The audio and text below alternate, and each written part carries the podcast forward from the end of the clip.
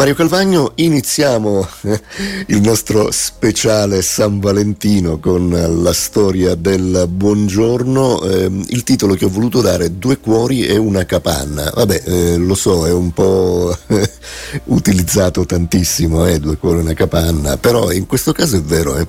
Eh, perché mm, sì, la casa dovrebbe rappresentare per ognuno di noi un posto sicuro e confortevole dove poi eh, così potersi rifugiare, riposare, rilassare, ecco, in base alle proprie disponibilità eh, economiche si scelgono appartamenti eh, o case più o meno grandi che poi eh, si adattano alle esigenze di ogni persona con l'arredamento e con eh, tutto quanto si mette all'interno. E eh, parliamo quindi di una coppia, ehm, lui e lei si sono minimalisti, eh?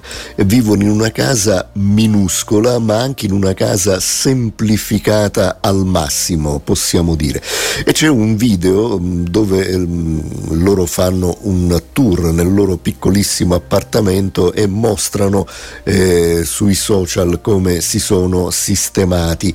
Eh, entrando virtualmente nella casa di Dimitri e di Hassinia eh, si fa davvero fatica a pensare come sia possibile avere tutto ciò di cui hanno bisogno in uno spazio così piccolo, eppure vivono serenamente in questo modo. La loro scelta ricade eh, su questo minuscolo appartamento principalmente sì per risparmiare soldi, però eh, in realtà hanno anche loro questo carattere che va sulle cose semplici, diciamo così. La spesa che loro pagano mensilmente eh, non supera i 300 dollari e in, questo, eh, in questa somma eh, è incluso l'affitto, eh, il parcheggio, i servizi di lavanderia e i bagni, sì, quelli purtroppo sono fuori nel corridoio pubblico, eh, ragazzi, mica si può avere tutto. Ecco, allora,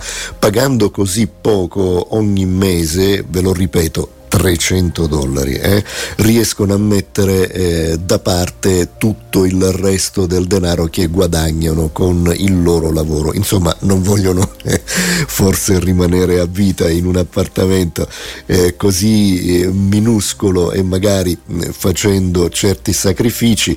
E entrando quindi a casa di Dimitri e Cassinia subito salta all'occhio il muro dove sono posizionate gran parte delle loro cose cose, insomma c'è tutta una, una scaffalatura e, e, tutto è esposto lì. Eh. più in alto ci sono dei libri, magari si prendono un po' meno, però sotto i vari barattoli per la cucina, quelli si utilizzano eh, almeno tre volte al giorno. E ancora più giù c'è la scrivania che fa da mm, posto di lavoro e tavolo anche per mangiare. E proprio accanto alla scrivania hanno eh, realizzato un piccolo cucinino con pentola e fornello proprio per la preparazione dei loro pasti. Insomma, sta, eh, sta tutto lì. Eh?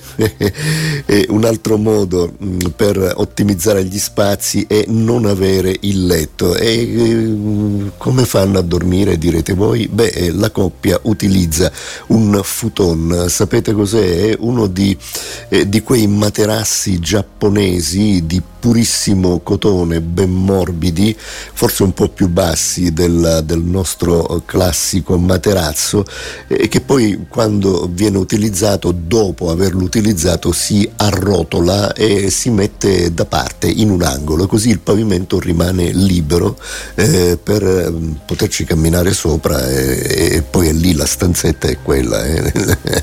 ah, hanno pure realizzato uno spazio per il gatto. Eh, Ehm, sì, con una torre fai da te per farlo giocare.